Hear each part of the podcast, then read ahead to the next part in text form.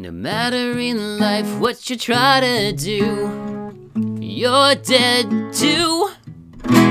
Hello, and welcome to You're Dead Too, the podcast about our shared inevitable demise. I am your host, John Toyson, and this week on the program we have a summer break.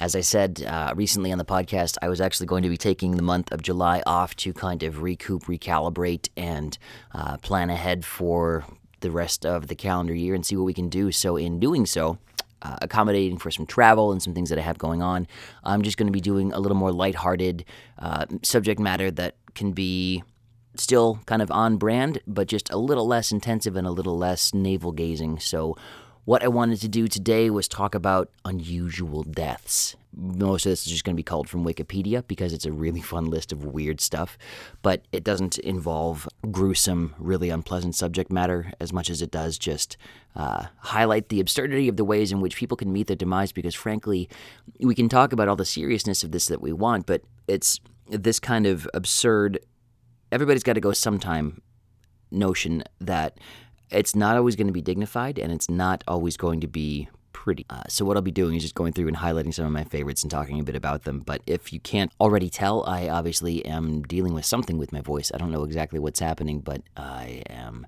uh, coming off of the Fourth of July weekend here with something uh, having changed in my throat. I don't know if I'm under the weather or if I'm just dealing with too much woohooing during the 4th of July. Uh, it was very, very Stranger Things esque. I was with uh, friends and family at a small town fair here.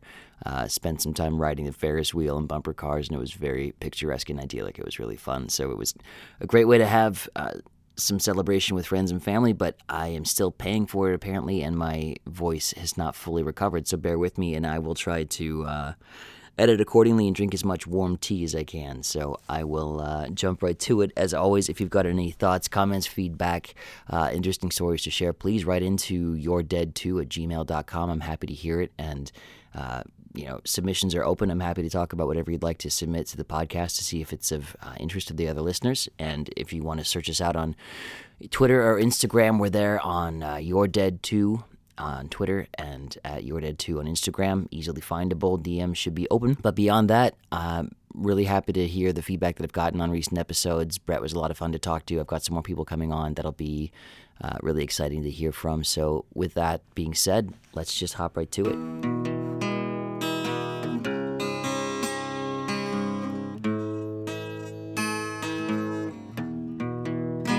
So, like I said, this is going to be some of the lists uh, selections of this is going to be a selection from the list of most unusual deaths, uh, as noted on Wikipedia. And I, I want to go into antiquity because I know for my sake that if I were to have some kind of embarrassing, like, pigeon crashing into my mouth and, like, oh my God, he choked on a bird to die, that's what happened, I think that would be of enough merit that I would want people to talk about that and get it get a bit of a laugh out of it to make the misery of losing somebody a little easier. So I don't want to cause any pain and suffering to the estates of so and so or anybody living today because frankly they've you know recently been through it or you know I don't want to bring shame on anybody's family name so what I'm doing is highlighting some of the antiquity middle ages deaths that are somehow recorded tracked you know written down and noteworthy to, oh my God, how did this happen?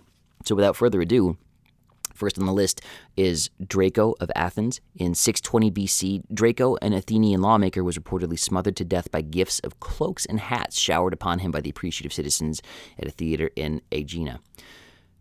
He was so adored, and the crowd was so into him that they kept throwing cloaks and hats until he was smothered. At what point do you draw back as an audience and say, that's a pretty big pile.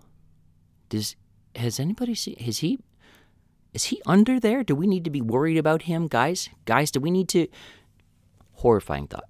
In the tradition of public debate, creating absurd standards that people are holding themselves to, comes uh. Charondas was a Greek lawgiver from Sicily. According to the Diodorus Siculus, he issued a law that anyone who brought weapons into the assembly must be put to death. Um, this was late 7th to early 5th century BC, hard to pinpoint the date. One day, he arrived at the assembly after hunting in the countryside with a knife still attached to a belt. In order to uphold his own law, he committed suicide.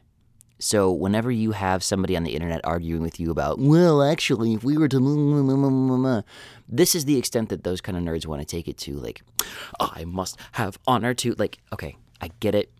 Settle down.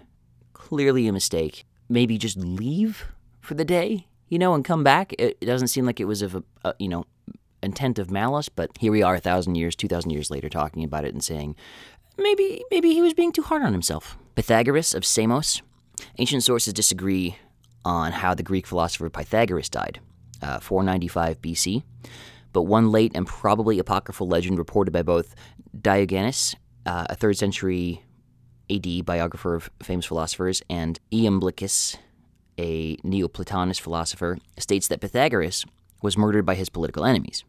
So supposedly, he almost managed to outrun them, like he was being pursued by political enemies because his ideas were so dangerous. And he came to a bean field and refused to run through it because he had prohibited beans as ritually unclean.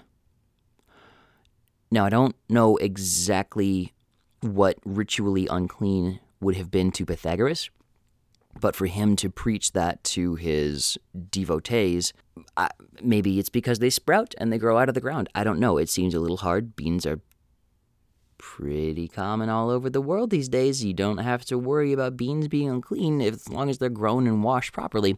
Um, but since cutting through the field would violate his own teachings, Pythagoras simply stopped running and was killed as a result. So you just ran into a wall that you put up yourself. Like that seems sure, noble, but also incredibly short sighted.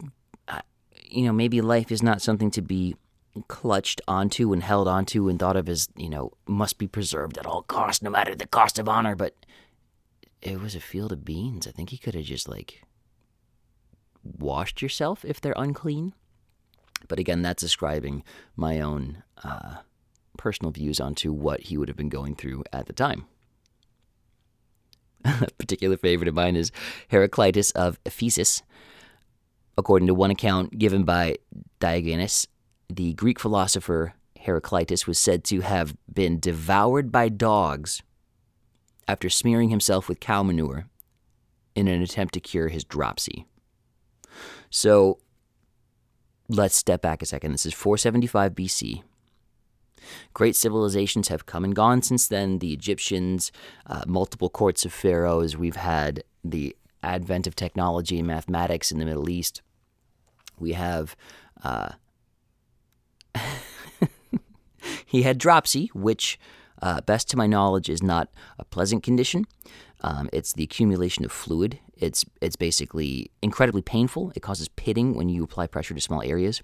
Um, in an attempt to cure it, I don't know if this was his own idea or if this was suggested by another quote unquote doctor or surgeon at the time, or barber, I suppose it would have been, uh, covered himself in cow manure.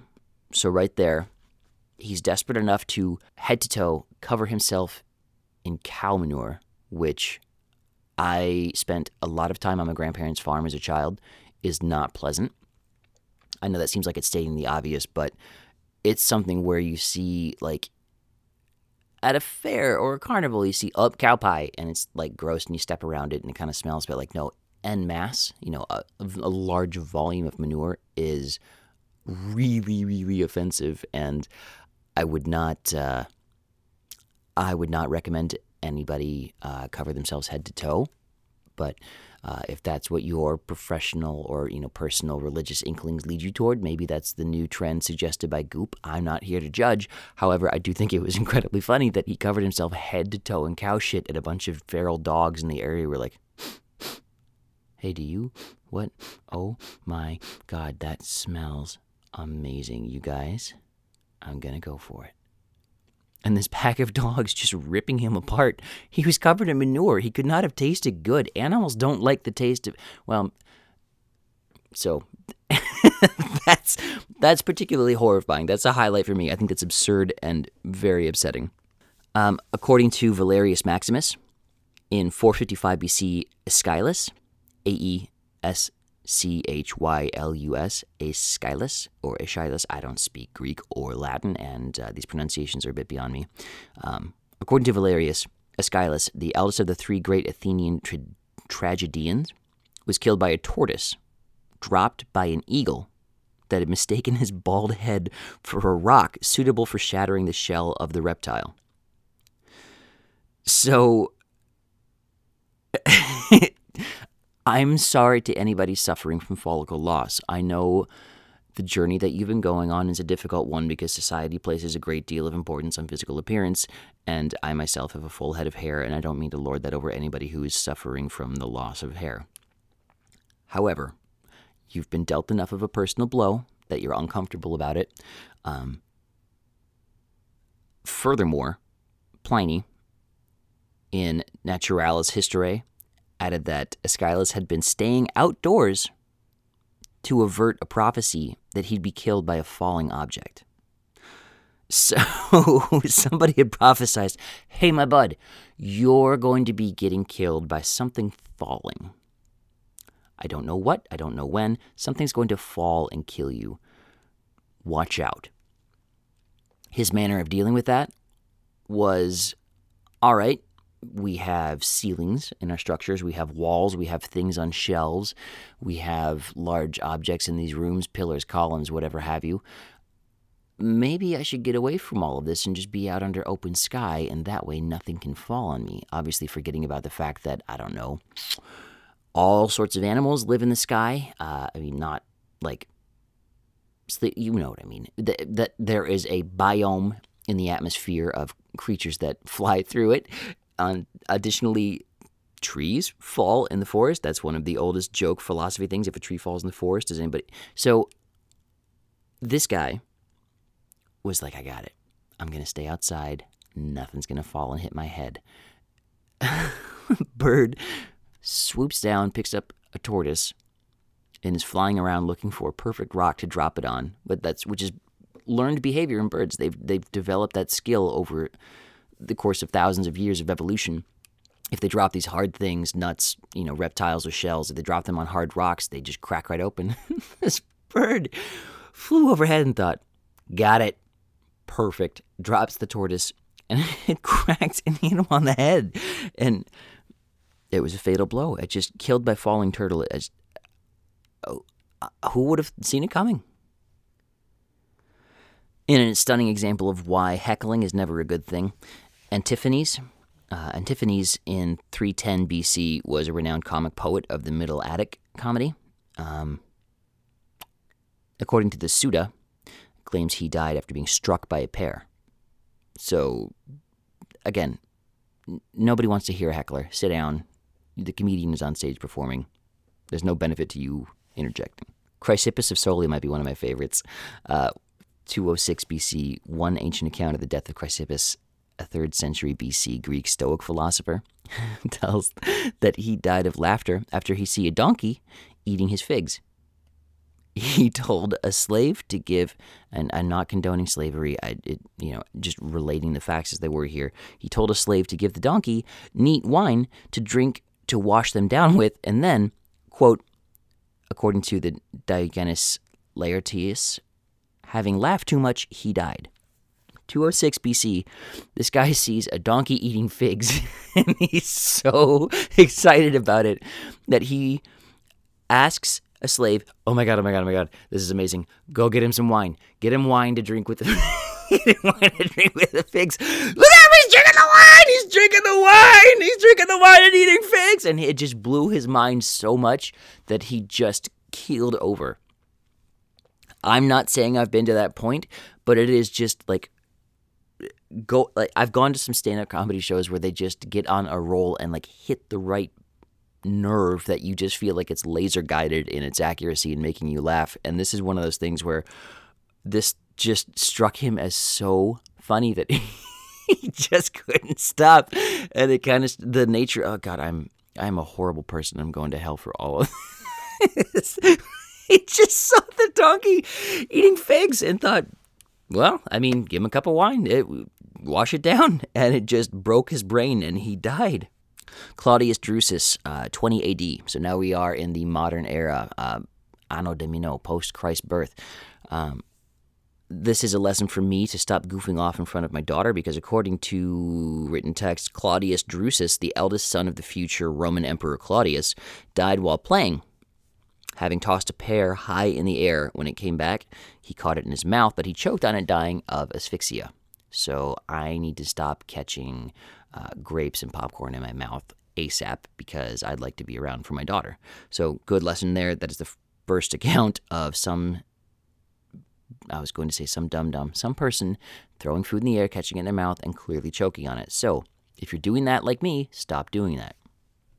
This is a little more grim, but in 258 AD, the deacon St. Lawrence was roasted alive on a giant grill during the persecution of Valerian.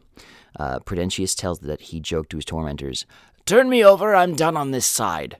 And he's now regarded as the patron saint of cooks, chefs, and comedians. So, uh, dude was hardcore. This seems like an odd bit of overkill. This is from 855 in the modern era. Ragnar Lodbrok, uh, a semi-legendary Viking leader whose exploits are narrated in the in the Ragnar Saga Lodbrokar, uh, third century Icelandic saga, is said to have been captured by Aella of Northumbria, who had him executed by throwing him into a pit of snakes. I'm gonna let that sit for a second. A pit of snakes.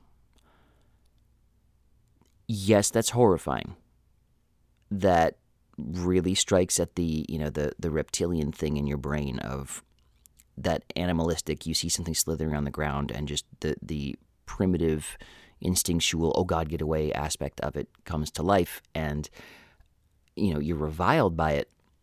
That seems to be the intent there because frankly one snake would have been enough i would think. Like like just a weaponized snake. Like just hold it by the head. Hold it up to Ragnar, have him bite Ragnar, and then just, you know, put the snake back in the box or whatever. You don't need a whole pit of snakes. Snakes aren't going to like chew him up like if it was like four bears, they would have like ripped them apart and it would have been horrific and violent. But a pit of snakes, that's just a bunch of little bites. And uh, uh, uh, again, you could do that with what? Like, if why do you have the pit in the first place? That's a personal choice to have that pit of snakes. That was they were into snakes. That's their point. That's their problem. Um, this actually has a, a concrete date, November thirtieth, ten sixteen. Edmund Ironside uh, was stabbed while sitting on the toilet by an assassin hiding underneath. That is horrible. But that is, no pun intended, dedication to your job. And I can't help but wonder did he just stab him in the butt? Or was it, you know, you uh, what what's the plan there to crawl into the latrine and like wait for how do you how do you know it's the one you're looking for and then what are you st- like? Are you? Oh God, just stabbing leg meat? What's? Ugh, guys, folks, please don't call the authorities on me. I'm horrified too. 13th of October, 1131, Crown Prince Philip of France died while riding through Paris when his horse tripped over a black pig running out of a dung heap. So, I mean, he just didn't see it coming. It it might as well have been part of the dung heap just came to life and shot out in front of him like the horse was just what the hell is that and tripped over it uh, honestly what are the odds black pig okay 31st of may 1410 martin of aragon died from a combination of indigestion and uncontrollable laughing so that's probably how i'm going to go too according to the tradition martin was suffering from indigestion on account of eating an entire goose while his favorite jester, Borra, entered the king's bedroom. He ate an entire goose. Now, I'm sure they don't mean beak, feet, and viscera or whatever, but still, no small feat. I I don't know of a time in my life when I would have eaten an entire chicken, and geese are larger than chicken. So I don't want to judge too harshly, but I don't know if I've ever consumed an entire bird on my own like that. But uh, Martin was suffering from indigestion, obviously, post goose, and his favorite jester entered the king's bedroom. When Martin asked Borra where he'd been, the jester replied, Oh, out in the next vineyard, where I saw a young deer hanging by his tail from a tree as if someone had punished him for stealing figs. I, I don't get the joke. Maybe it's the idea that, that, you know, deer don't abide by our laws, but the joke caused the king to die from laughter. So I'm sure there was some kind of hemorrhaging or some kind of uh, stroke or some horrible thing, but the idea that dude, you ate a goose. That's too much. Did you just eat it like on its own? Did you have sides with it? Don't eat an entire goose and then try to bust a gut laughing because this is clearly what happens.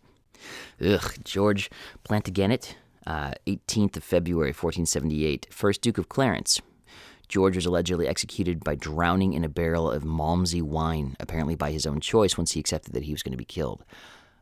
I, you know, uh, there are many spirits and cocktails that I enjoy. I, but to be drowned in it is horrible. That's not just like, oh, here's a bottle of whiskey. Just drink this until you pass out and you know die of alcohol poisoning. That's drowning.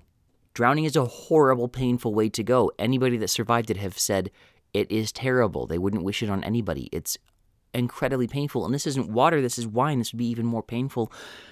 Dude, I get that you're dedicated to the brand, but yikes. That's too hardcore. Uh, there was the dancing plague of 1518, uh, July uh, 1518. Um, of the Holy Roman Empire, there were several heart attacks, strokes, and uh, cases of exhaustion that were fatal during the, the dancing plague, the dancing mania that occurred in Strasbourg, Alsace. Um, there was this bizarre phenomenon where people would begin to dance. I don't know if it was a neurological component. I think um, I want to say. Uh,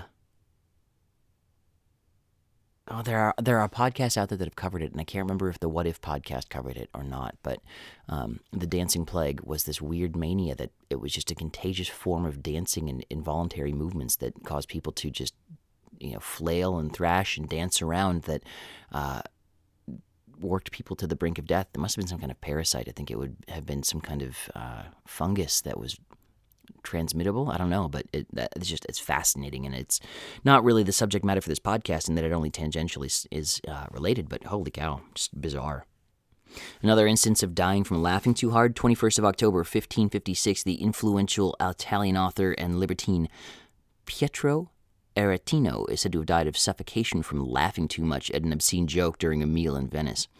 Um, another version states that he fell from a chair from too much laughter, fracturing his skull. But again, laughing so hard that the consequences are fatal. I, I, that's not the worst way to go.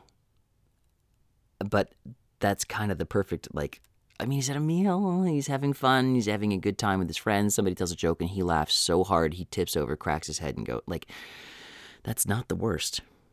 In a warning to hipsters everywhere, uh, Hans Steininger, 1567, uh, the burgomaster of Braunau, which is now in Austria. Hans uh, died when he broke his neck by tripping over his own damn beard, which was at that time four and a half feet long. Uh, he usually kept it rolled up in a leather pouch, which both sounds more practical and disgusting.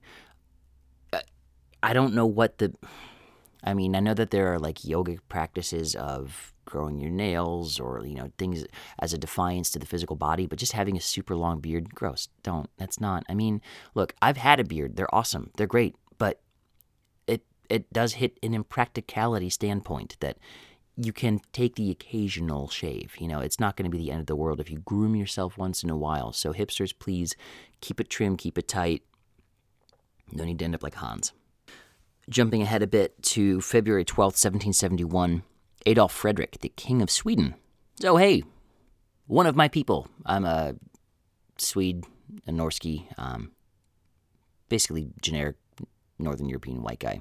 Um, but here's one of the kings of Sweden, Adolf. For any Swedish listeners, I'm sorry, but this is amazing. 12th of February 1771, after having consumed a meal of lobster, caviar, sauerkraut, smoked herring, and champagne, topped off with 14 servings of his favorite dessert, which is semla, served in a bowl of hot milk called hetvägg. Uh, he is remembered by Swiss school, or I'm sorry, he's remembered by Swedish school children as the king who ate himself to death. That sounds painful and also relatable. Um, think of how difficult that would have been to get all of those things back then. Only a king could have done that. Lobster, caviar, sauerkraut, smoked herring, and champagne. Ugh, it just it all it sounds like you're trying to give yourself indigestion. Like how quickly can I make myself sick? But those are all decadent, indulgent foods at the time. So what the hell? Um, meal fit for a king unfortunately proved to be fatal. Um, props. That's you went out like a king. I'll say that. So that about covers it for a list of unusual deaths before getting to the modern age. Uh, again, I just don't want to be disrespectful to anybody who might have living relatives at this point, having uh, survived into the 19th century for some of these people, or the uh, rather the 20th century. We're coming up on like Topsy the Elephant and uh, Detective Pinkerton. Um, but knowing that, those are just some examples of life is short and absurd, and sometimes we life is short and absurd, and sometimes we don't get the most dignified way of going. Um, this one, I just wanted this to be a bit of a, a breakdown of.